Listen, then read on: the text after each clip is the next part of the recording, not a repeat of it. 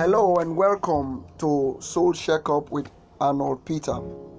Trust God that you are doing well and that God has been so faithful. I want to pray for you. In the name of Jesus, I decree upon your life and destiny that it shall be well with you that the goodness of God will be made manifest in your lives, in your home, in your ministry, in your business this week in the name of Jesus. I pray that everything your hands touch will be prosperous in the name of Jesus, that you will not know shame, that the Lord Himself will reveal Himself to you in an awesome way in the name of Jesus. And I pray for you, for your family, that it shall be well with you. The Bible says, Say to the righteous, it shall be well. I speak to your life, it shall be well with you in the name of Jesus.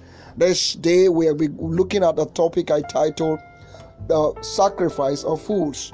The Sacrifice of Fools. In Ecclesiastes chapter 5, from verse 1, Ecclesiastes 5, verse 1, the Bible says, Keep thy foot when thou goest to the house of God, and be more ready to hear than to give the sacrifice of fools, for they consider not that they do evil the sacrifice of fools.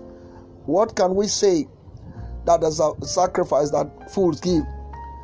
A fool's, the Bible says in the book of Psalm, see it in his heart that there is no God.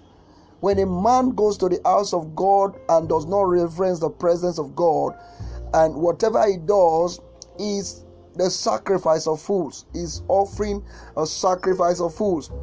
When you don't treat God, the Bible says in the book of in the book of Romans that chapter 1 they said when even when they know god they did not re- treat god they did not retain god in their memory. God gave them over to a reprobate mind. People of god a full sacrifice is not acceptable in the sight of god because you are not handing over you're not treating the things of god how it ought to be treated. The bible says we should keep our foot in other words, we should not be full of activities here and there and forget that we are actually, first of all, in the presence of God to hear, to listen to the word of God and to be blessed.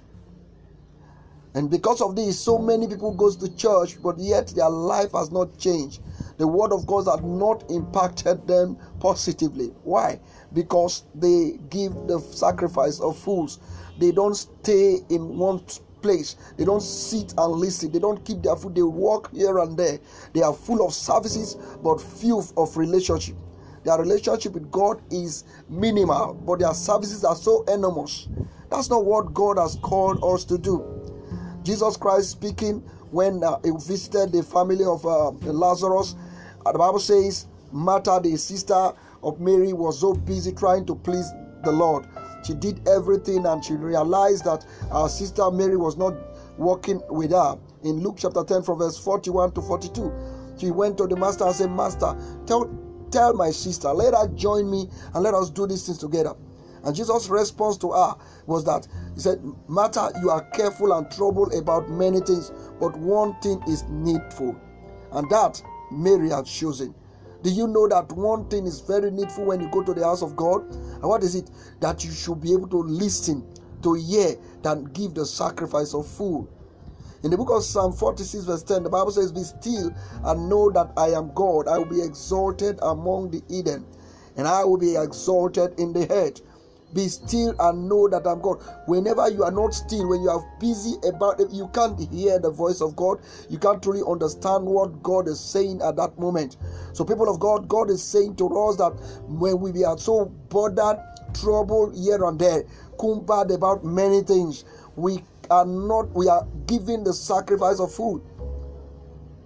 So God wants us to, when we go to His presence, to be still, to know that it's God, to listen, to hear what God is saying. Habakkuk 2 says, I will stand at my watch, I will listen to hear what He is saying to me. God is ever ready to speak to us if we are willing to listen. Let us be more willing to listen than to give the sacrifice of fools. God bless you in Jesus' name. If you have not given your life to Christ, I want to encourage you to confess Jesus as your Lord and your Savior and give your life to Him, and it shall be well with you. In Jesus' mighty name, we have prayed. Amen. God bless you.